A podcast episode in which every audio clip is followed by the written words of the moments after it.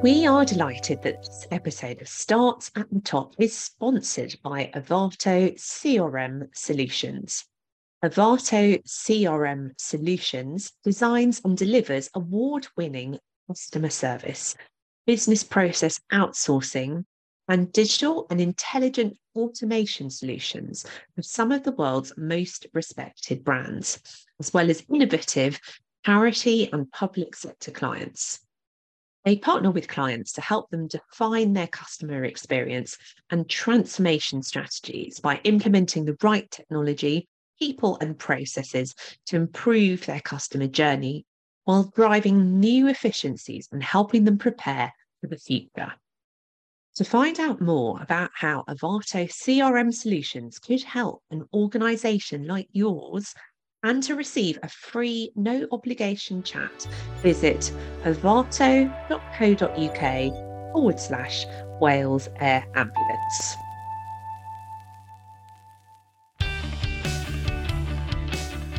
worst way you can manage a hybrid workforce is transactional. You can't command and control and tell people what to do when they're working from home. You've got to coach, you've got to delegate, you've got to support, you've got to provide feedback.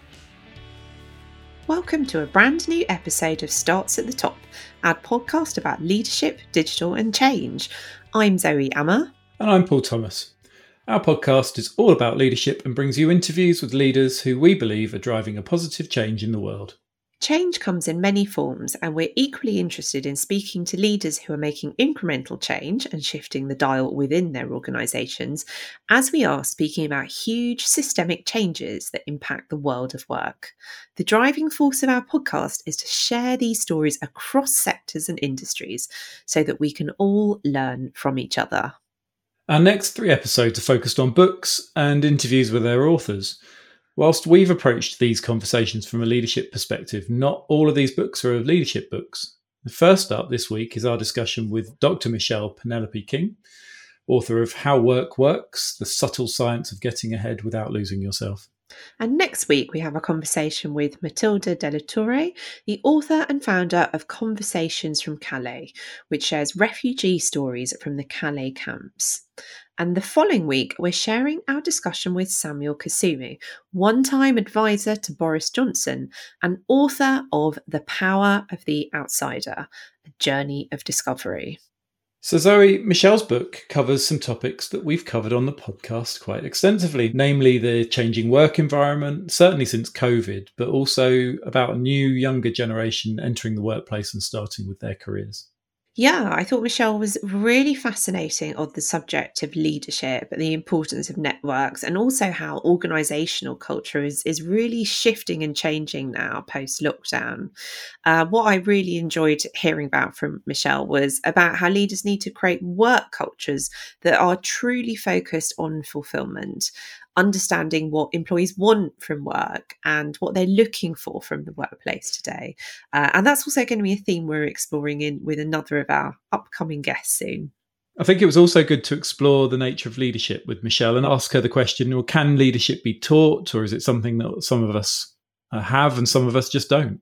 And no spoilers as to Michelle's views, but I think there are natural leaders in all walks of life. But I'd certainly agree it's wrong to say that it can't be built into us as we grow professionally and personally. It's a really interesting topic. Well, maybe we could just very briefly, just for a moment, just pause and discuss that. I mean, you must have had at some point in your career someone take you aside and say, Paul, you've got potential as a leader, or Paul, as a emerging leader, have you thought about this? Was there a sort of moment where that happened for you?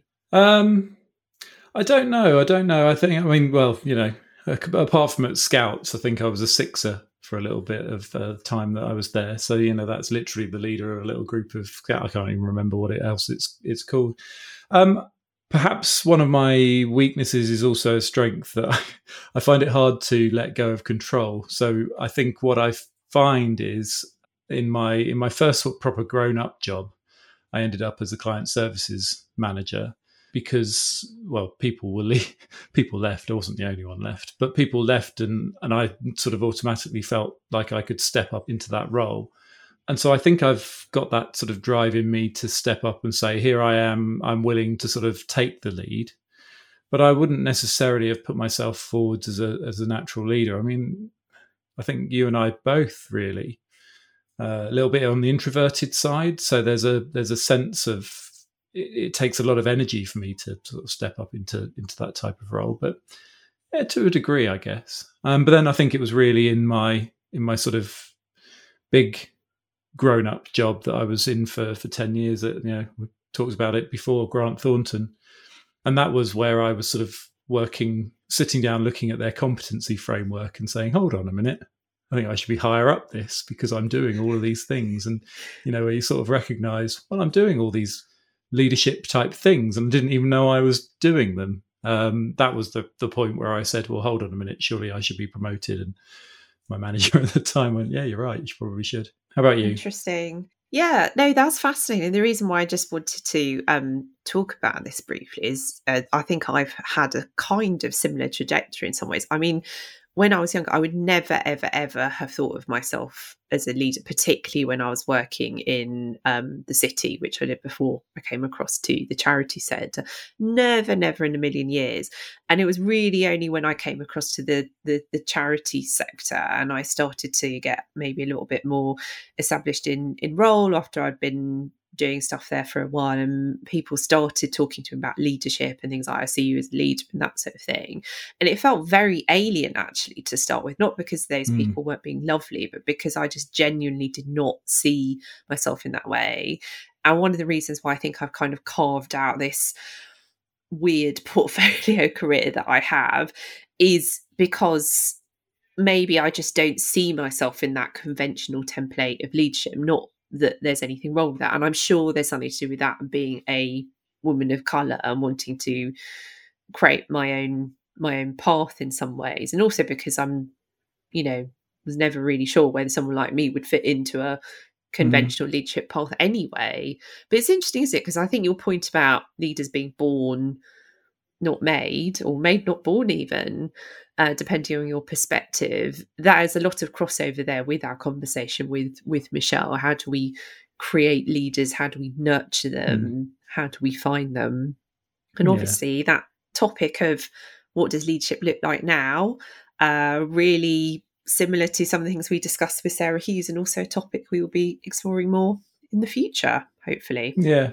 Well, I think it's going to definitely come up time and time and time again, mm. isn't it? And I think it's different for everyone but you know there are those people certainly in the world of sports you know obviously interested in the world of sports where people say yeah natural born leader and you actually wonder where it has come from um, and i don't think it is always natural because you know you start off mm. in the sporting world in um, in the the lower leagues in you know grassroots football and stuff like that for example it's really hard to see some of that emerging um, and whisper it hmm. quietly i see some of that in my own son who has recently been made captain of his team. Oh, and because he's not afraid, I think it's basically finding that that voice and not being afraid to have an opinion and talk about things and start to show those those qualities that that sort of get recognised and get you propped up as as a, as a leader or in a leadership position. I think the danger is sort of accepting that person as the leader and then ignoring those traits or the traits that other people within the team are starting to show uh, around that thing. And you see that in sports and you see it in the working life as well. So I think it's a topic that we'll continue to tap into uh, on this podcast. Now for a conversation with Michelle. We are very excited to welcome Dr. Michelle Penelope King to the podcast today. She is a globally recognised expert on inequality and organisational culture. Based on over a decade's worth of research, Michelle believes that we need to learn how workplaces work so we can make them work for everyone. She is host of the popular podcast The Fix, and she's also the author of the best selling, award winning book The Fix How to Overcome the Invisible Barriers That Are Holding Women Back at Work. Her second book, How Work Works The Subtle Science of Getting Ahead Without Losing Yourself, will be published imminently in the UK with HarperCollins, and we're going to be talking about that today. Michelle is the founder of the Culture Practice, a global DEI consultancy that provides leaders and employees with the assessment, development, and inclusion coaching needed to build cultures that value difference. And we're going to be talking about that theme as we go through our conversation today. She's also a senior advisor to the UN Foundation's Girl Up campaign, uh, which enables young women to navigate and overcome the barriers to their success.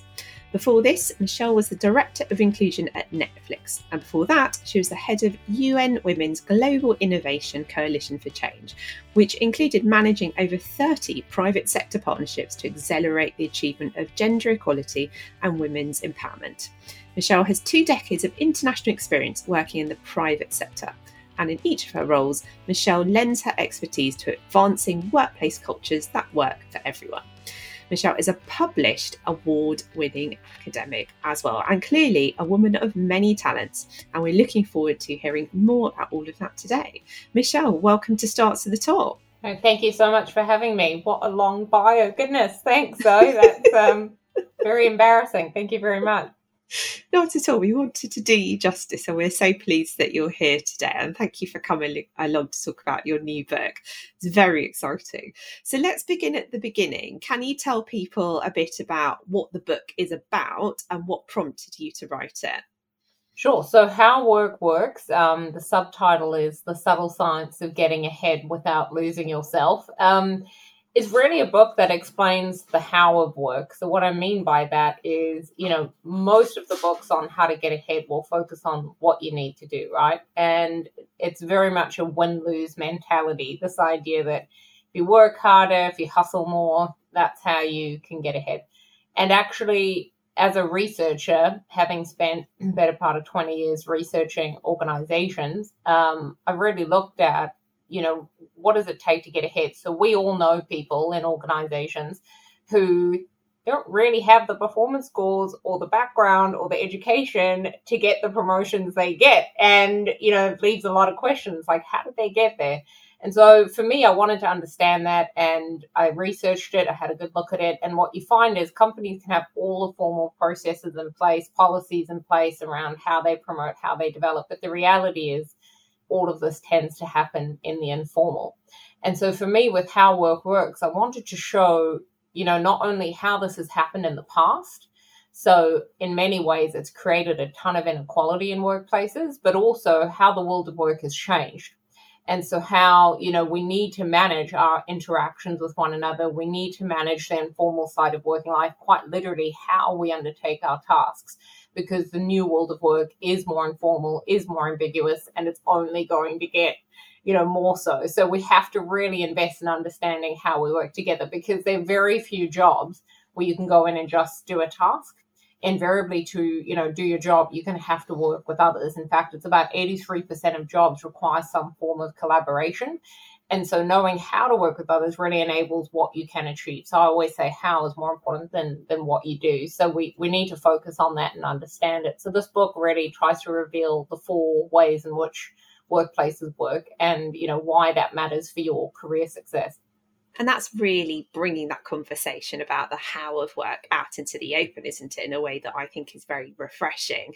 And do you think that workforces now, people working in organizations, do they have greater expectations on transparency?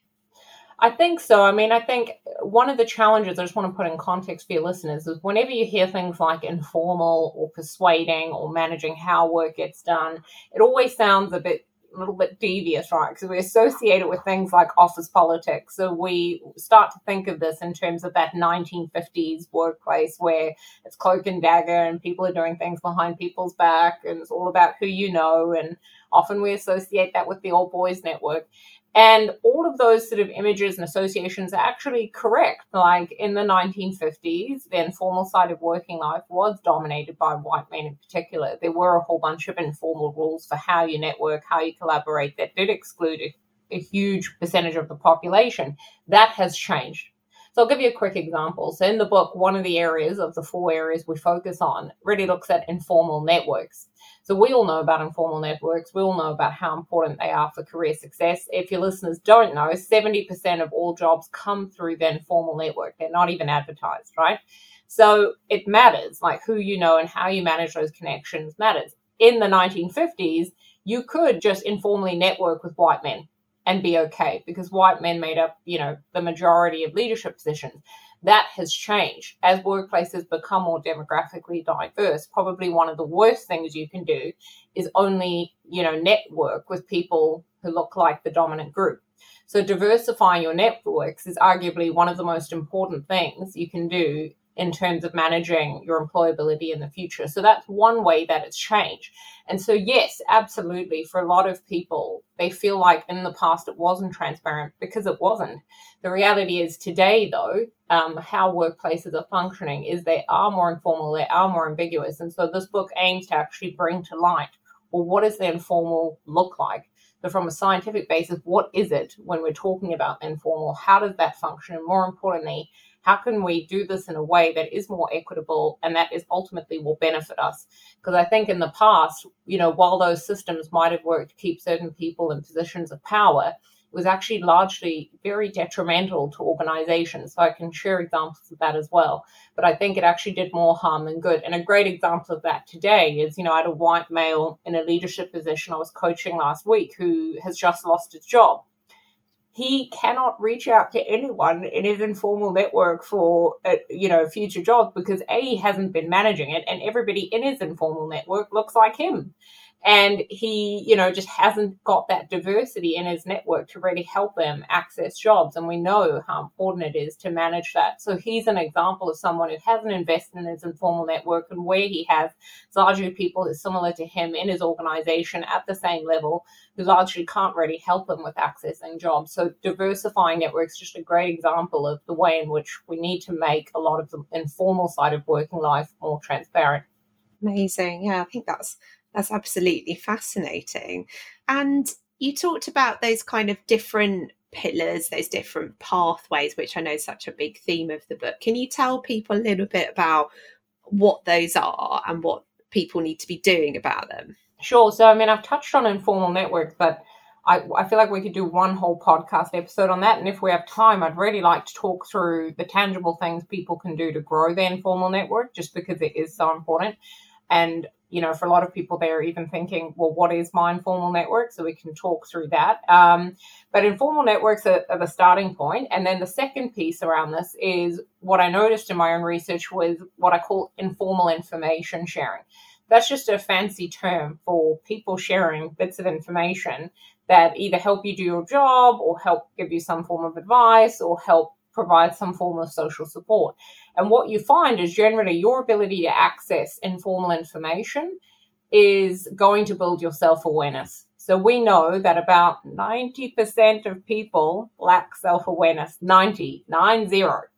And why does that matter? It matters because people tend to either overestimate how good they are or underestimate how good they are. Now, if you're an underestimator listening to this, where you consistently think you're worse than you are, I've got good news. You can become self aware by doing some of the practices that I'll share in a minute.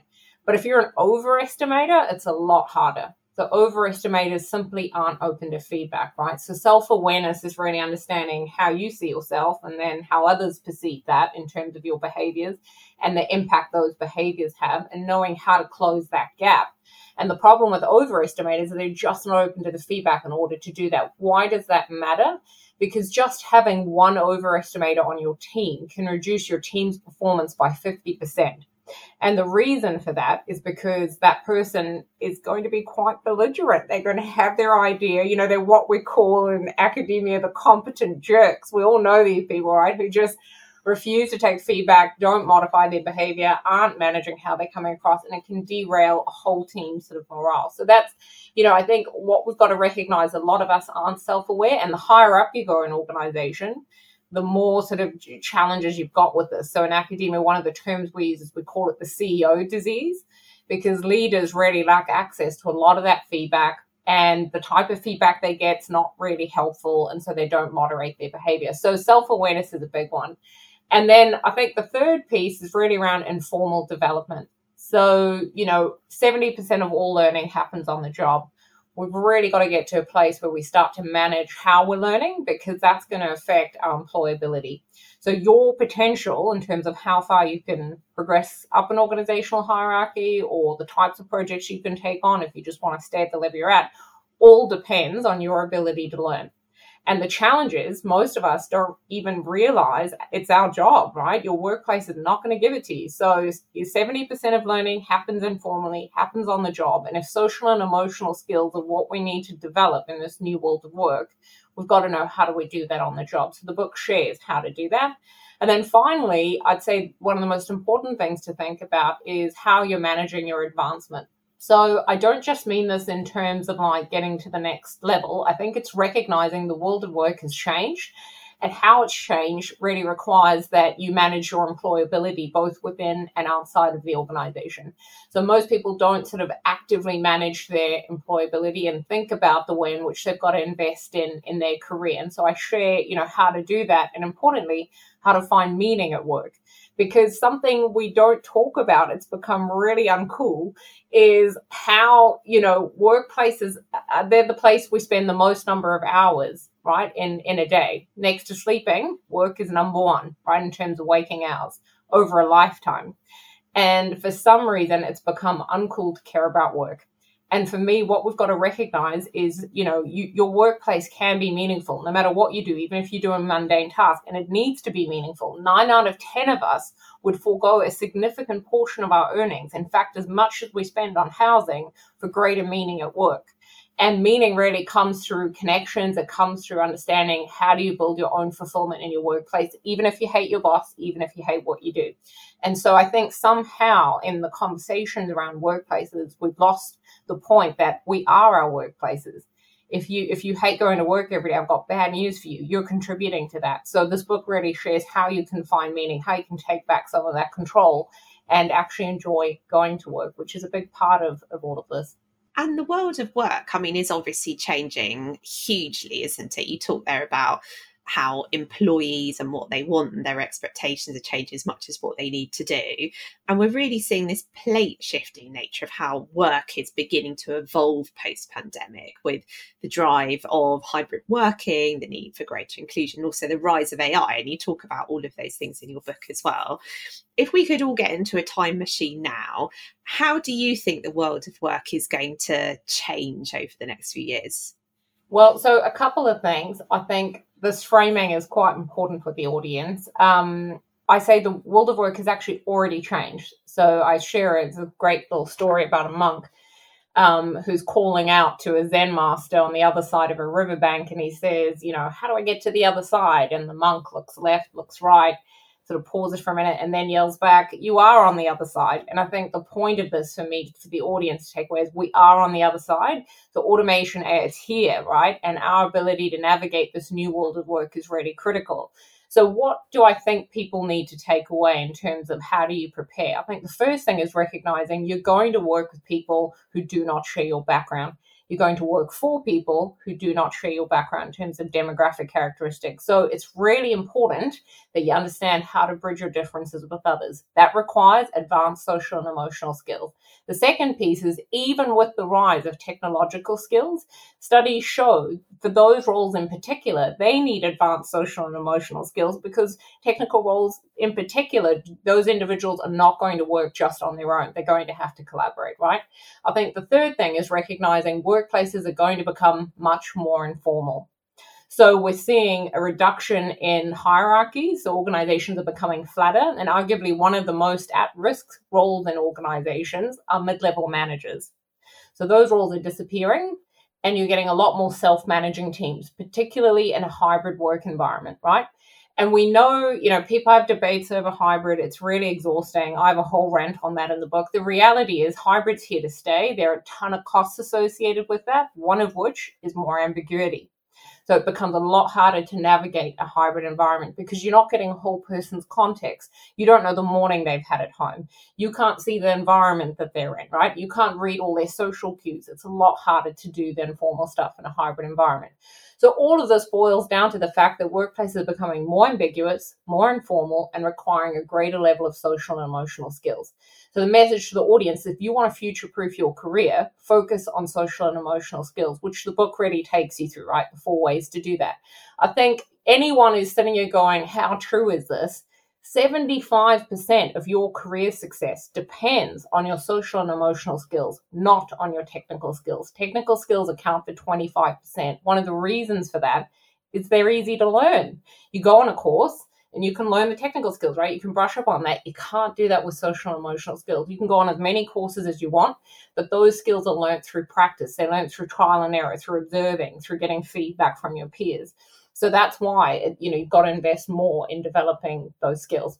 Are we preparing young people enough for this, do you think, as a society? Because what you've described there is this very ambiguous, shape shifting landscape. And goodness knows, when I came into the workforce 20 years ago, I found it hard enough to read the intentions of, say, senior partners in the firm that I was working in, let alone with all these new developments that we, we're seeing now. And you described so well in your book.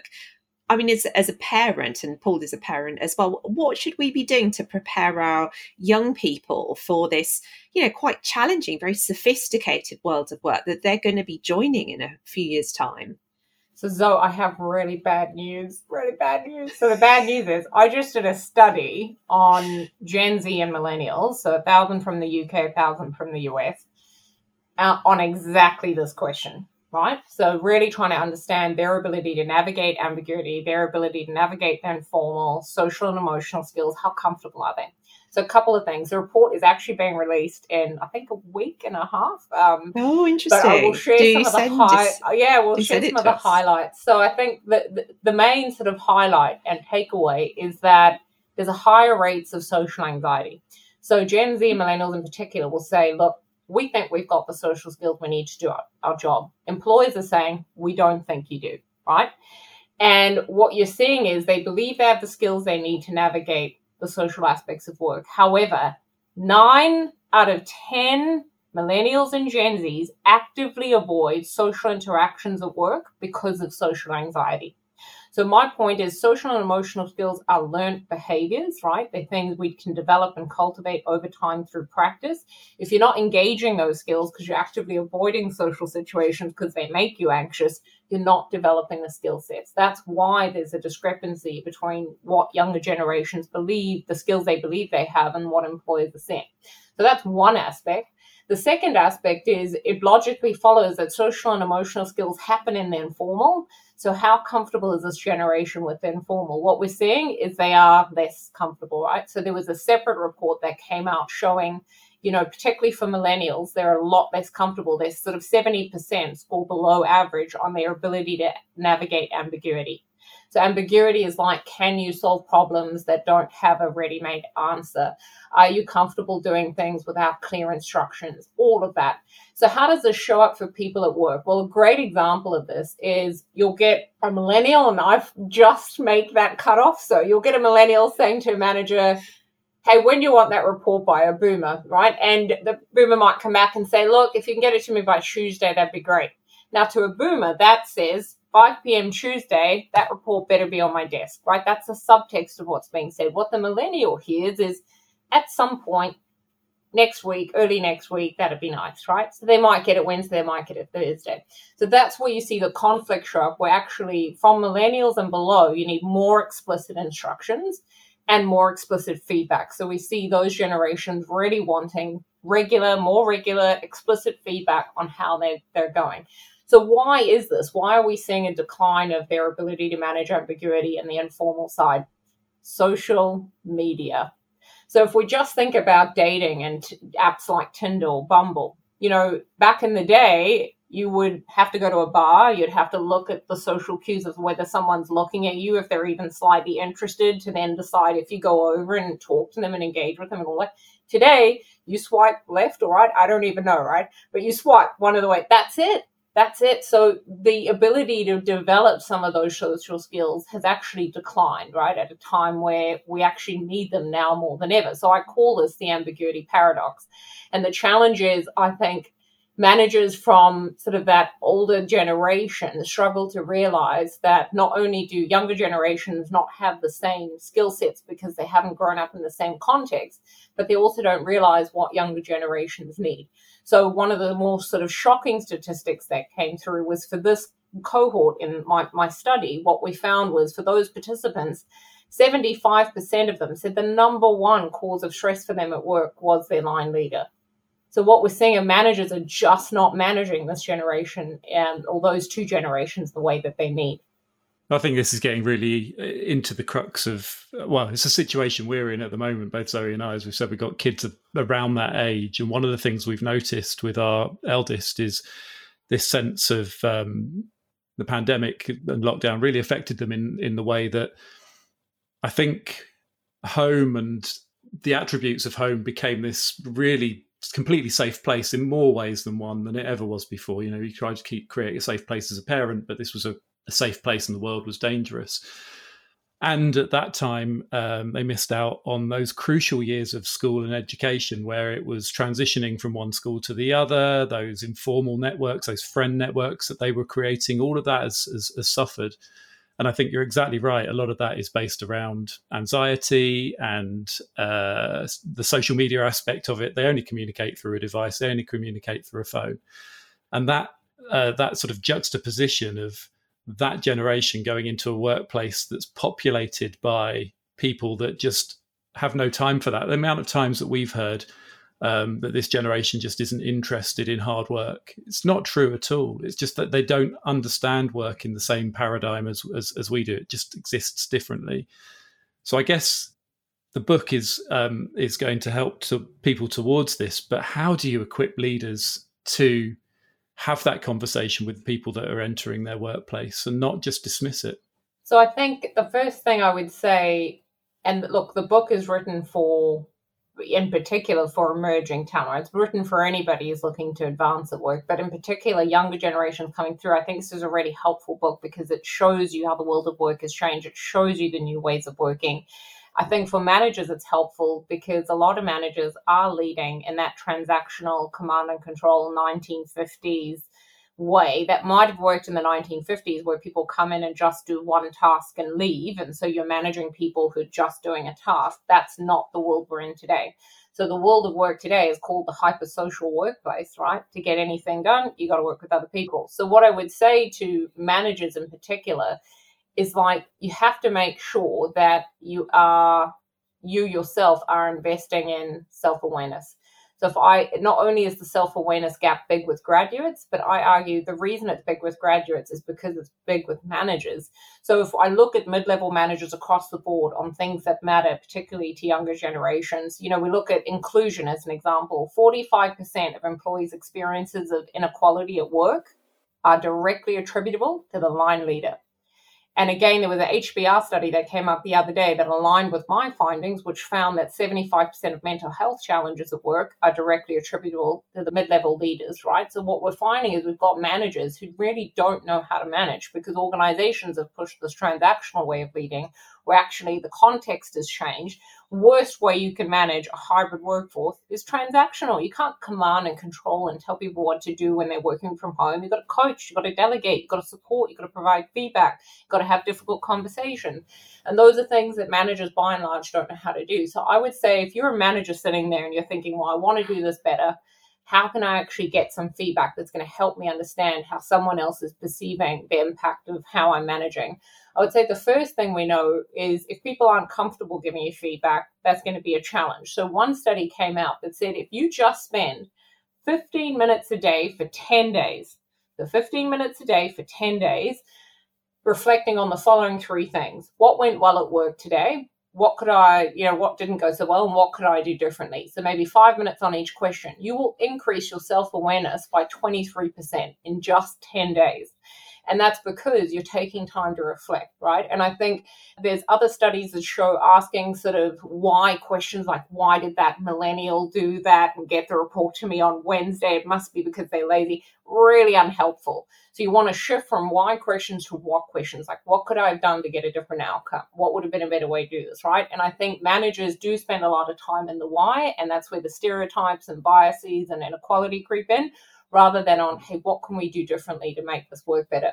I think the second thing is around feedback. A lot of managers I've worked with, and this is my anecdotal view, um, really struggle with giving and receiving feedback effectively.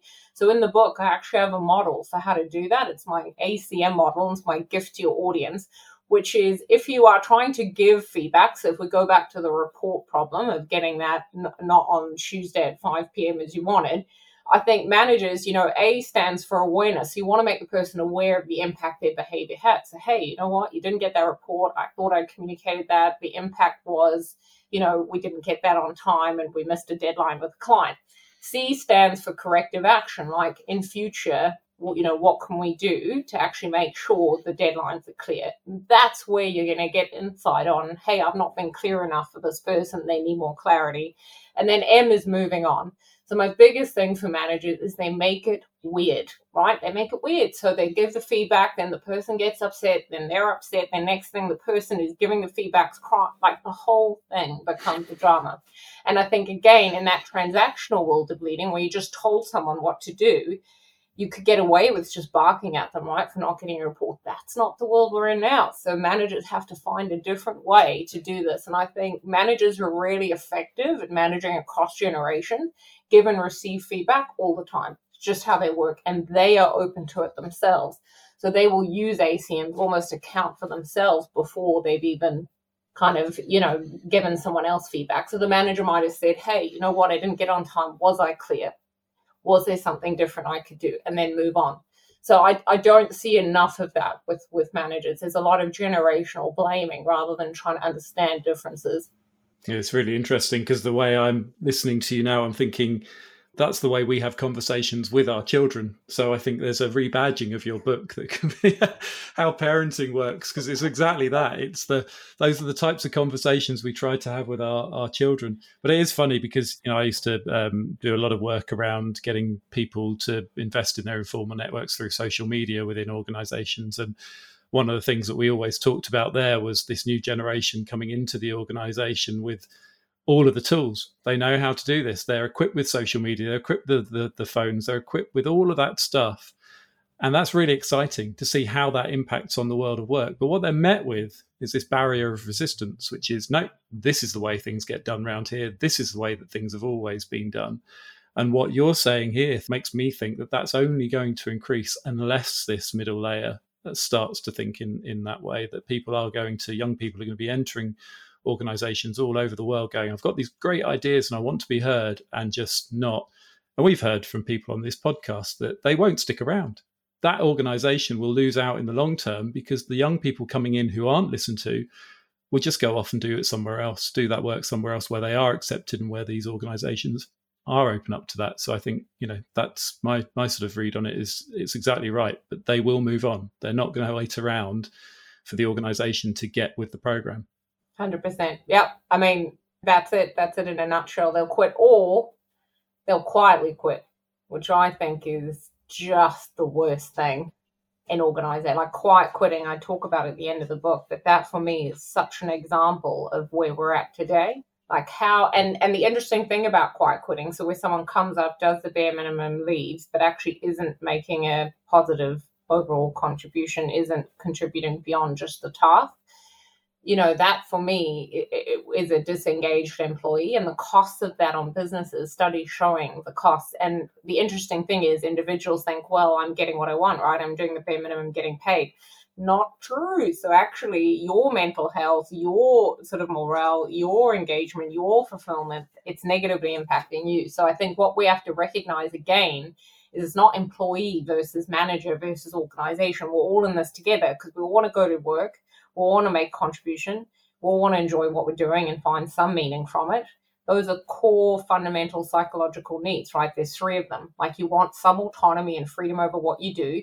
You want some sense of competence and mastery over your task, your ability to feel good about what you're doing. And you want to make sure that in your organization, you have opportunities to connect with others. Three core needs. Every single person has them to different ways, different amounts in organizations. And I think when we do quiet quitting or anything like that, we, we forget that actually we are a workplace and the person we're hurting is ourselves. So I don't think it's also just about quitting either. I think we have to start taking some ownership back on, well, how can I meet my needs? You know, I, and the reason I say this is because it's quite likely you're going to work for someone who's not great at managing like just the odds are that, that those are the odds, right? I hate hate to say it, but I'm a researcher, and that's what the data tells us. So it's more about well, how do you navigate that if you're working for someone who's not great? and you know how do you still get fulfillment how do you still get mastery and there are moments where people can quit but not everybody can afford to so we have to find other ways to make it work yeah, absolutely. So we talked there about the relationship between the manager and the leader, and also obviously the the team as well. And that takes us really nicely onto one of the most moving chapters in your book about inclusion and belonging and some of the insights from it. And as a woman of colour, that chapter really resonated with me. So you talked about how something as simple as being ignored by colleagues, you know, in sort of social spaces in the workplace can lead to a 25% decline in someone's performance on a team project.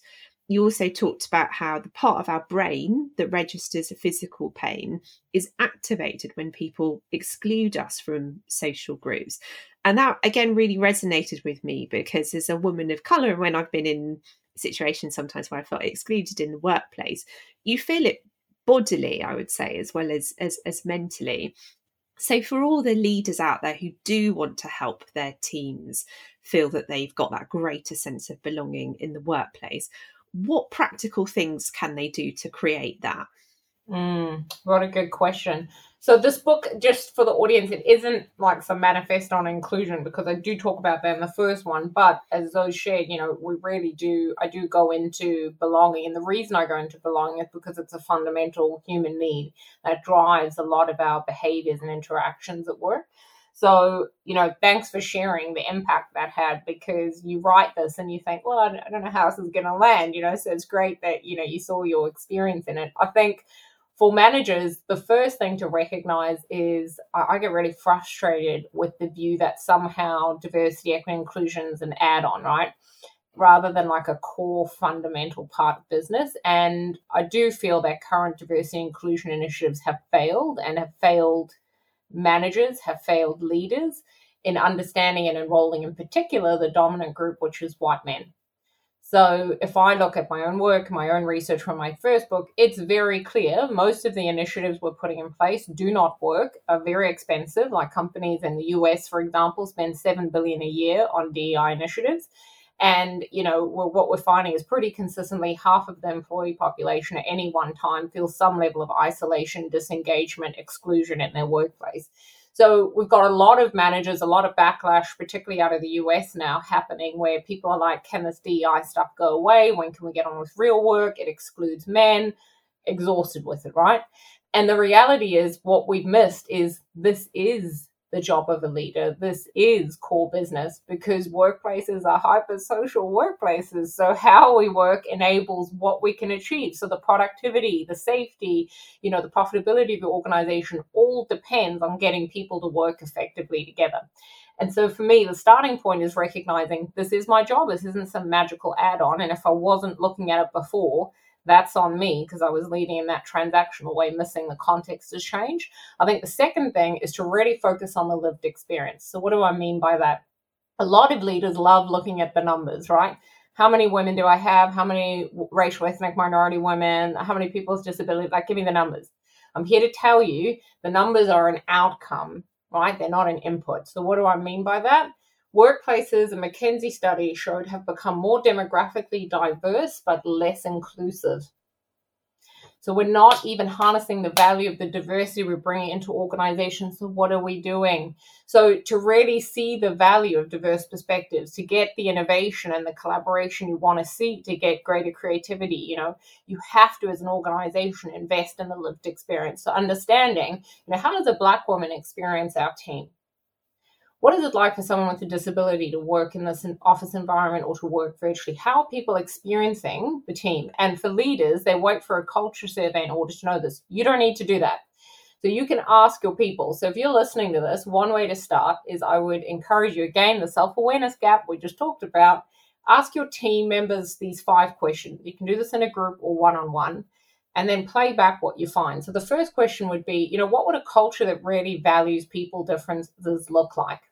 So, what would a team environment look like where we really value individual differences? What would that look like? And then the second question should be, you know, what does inequality look like in our team environment? So, how does that show up? Discrimination, what does that look like in, in how we're experiencing the organization? The third question should be, you know, what can we do over the next 12 months to create an environment where we really value differences. What would that look like? And then the two hardest questions are what am I not doing as a leader to create that environment? And what do I need to start doing as a leader to create that environment? If every leader made it a practice to regularly ask those questions, you would start to see some major gains on in you know how we're tackling the inclusion experience. The problem is leaders aren't owning the agenda. That's why 46% of employees' experiences of inequality are directly attributable to line leaders' behavior. Leaders aren't leading, and as a result, they're not creating cultures that are inclusive. And as you say, that's such a key part of the job now, isn't it?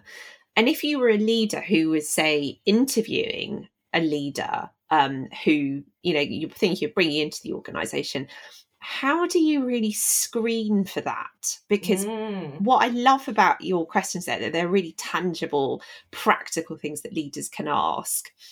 As you say, there's so many people out there just talking about DI now, aren't there? If I'm a leader who's trying to hire another leader, what can I ask at interview to find out if they're really committed to creating that sense of belonging in their team?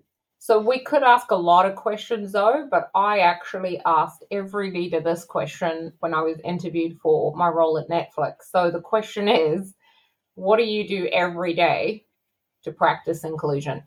And what I found, even in my own research outside of, you know, when I'm interviewing leaders to decide if I want to work in that company, is most leaders cannot tell you.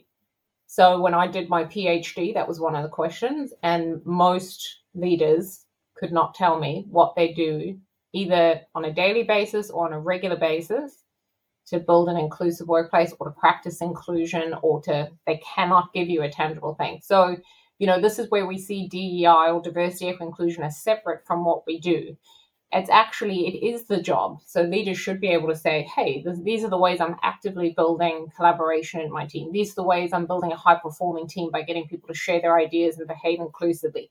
These are the ways i'm resetting what good looks like as a set of behaviors to make sure people know the stand i'm going to hold them accountable to. These are the ways i'm managing people's experiences by collecting that feedback understanding you know how i'm showing up how i need to change you know what we need to do as a team to make sure we're building an environment where people feel safe, people feel like they can contribute. In a culture that is inclusive, employees are six times more likely to innovate. This is the job of managers today. The problem is, I feel like nobody said that. And as a result, managers still think it's literally managing by objectives and walking around. And, you know, that's what this whole push to going back into the office is all about. It's what we're comfortable with, it's what we know, it's presenteeism.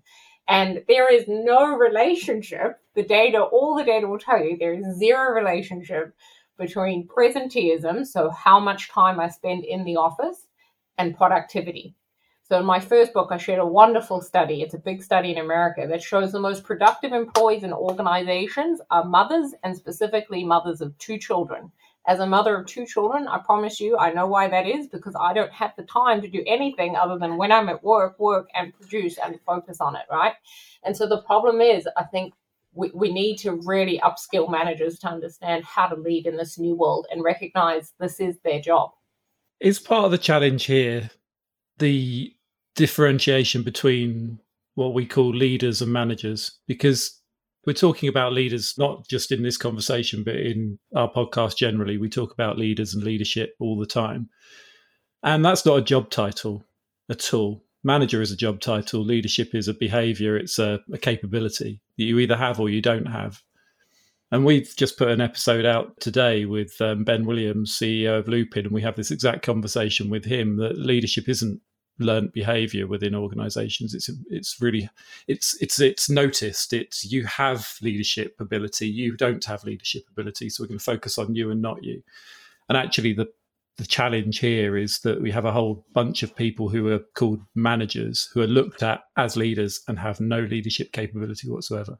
Wow okay. I really disagree with all of that. And so the reason i disagree with it is because so we come back to research, right? Definitions are important. So what do we mean by leadership? If I ask you what does a leader look like, and you close your eyes and you imagine it, I want the audience to do this now, unless you're driving, is you're going to picture a white, middle class, heterosexual, able bodied male who is dominant, assertive, aggressive, competitive, and exclusionary. Don Draper, if you watch Mad Men, and that show about the that's the image, right? We've all got an image of who this is. That is consistent across operating environments, contexts, geographies over the last 30 years. In 97% of organizations, they have this deeply ingrained, I've called it in my own data, success prototype. It's that mental image of what good looks like when it comes to leading. So the reason it's unhelpful to say some people are just naturally more leader like is what do we mean by leader like? Because leader like historically is extremely gendered, it's extremely racialized, it's extremely classist, it's extremely ableist, and it's associated with outdated ideas that actually no longer serve us. So men need this freedom, by the way, to deviate from that standard more than anybody else. Because men, their masculinity is tied to that outdated leadership standard that actually doesn't serve them. So when men deviate from it and try to be more inclusive, more democratic, more caring, they're not only seen as you know deviating from it and now penalized because they're not conforming to this outdated notion of what a leader looks like. So they're seen as less leader like but they're also seen as less of a man right?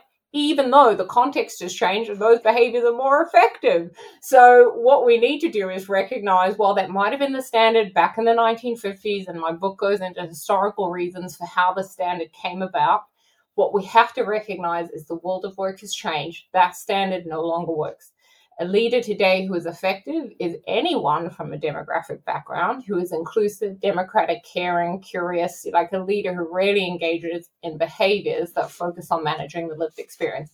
I would disagree with who, whoever you mentioned before that absolutely can you teach curiosity and practices associated with it? Yes. Can you teach someone how to be democratic, caring? Absolutely. Are there people who have sort of natural personality traits that might be better suited to that way of leading? Of course. But this idea that we box people in, you are naturally born a leader, absolute nonsense. Like leadership is contextual, you can learn it, and it's about understanding how do I lead in this new world of work.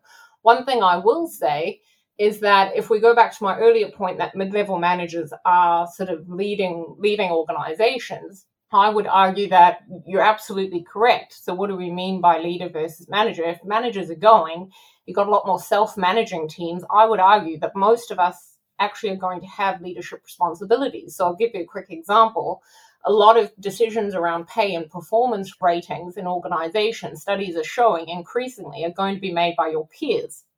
So, in self managing teams, the future pay and promotion decisions are going to be up to your team to give feedback and input into how well you're doing and whether or not you deserve that bonus or that promotion, right? And it's going to be made much more by consensus. So, arguably, we all have a leadership role to play in demonstrating those new attributes of the new sort of leader um, in this context that is hypersocial. This has been fascinating, Michelle. Thank you. So, if we could just ask you one final question before we wrap up so if I'm a leader and I'm listening to this and I'm thinking, God, I really want to prepare my team for this new world of work that's coming at us fast, what is the one thing that they can start doing today that's going to make the biggest difference? Oh, what a good question. I think the number one thing I would say is focus on on how how your team is working rather than what your team is achieving or doing. So try and get that reshift the balance from when you're in a team meeting, don't just focus on the agenda, don't just focus on the tasks. Let's talk about how we're going to do that. If you have a project, how are we going to make sure we've got diverse perspectives on that to enable some of the innovation and the diversity of thought? How are we going to make sure in the team meeting we're collaborating effectively and everybody's got an opportunity to talk? How are we going to evaluate the way in which we're all showing up to ensure effective collaboration, problem solving, and creativity as we work together? So, manage the how and get your teams to focus on the how. And this is true for setting goals. So, when you set your KPIs, set goals around the how. And it's also true when it comes to performance reviews. So, when you give your team feedback, don't just give them feedback on what they achieve. Nobody wants to work with a competent jerk. So, studies show people would rather work with a lovable fool than a competent jerk, right? So the reality is we want to work with people who are easy to work with. And I think managers have to recognize the how really matters. It matters in terms of your team's morale, all of that. Everything we want is on the other side of how. So try and shift that balance in terms of how you manage everything we want is on the other side of how I'm going to get that made into a sign in neon and put on my kitchen wall. Michelle, thank you so much. It's been brilliant to talk to you today. We have loved hearing about the book. Can you tell our listeners where they can get your book? Yeah, sure. So, I mean, all major retailers, but Amazon's always a safe bet, um, particularly in the, in the United Kingdom. Um, but all major retailers will stock the book. You can also visit my website, michellepking.com. Um, all the retailers are up there as well. Wonderful. And we'll include some links in the show notes. Michelle, thank you so much. It's Thank been so wonderful much. to chat to you. Thanks for coming on Starts At The Top. Yeah, Thanks, thank you Zoe. very much. Thank you, Paul. Such a privilege. Thank you, Zoe. Have a good day. Our thanks to Michelle for her time and sharing her insights with the podcast. How Work Works is published by HarperCollins and is out now. We will share a link in the show notes. Our next episode, as we said, is going to be with Matilda Della Torre, who is author of Conversations from Calais. You can support the podcast by leaving us a five star review wherever you listen, whether that's Apple Podcasts, on Spotify, or Google. And if you've enjoyed listening to this episode, please do hit share and send it to someone it's made you think of. Thank, Thank you you for for listening listening. and bye for now. Bye.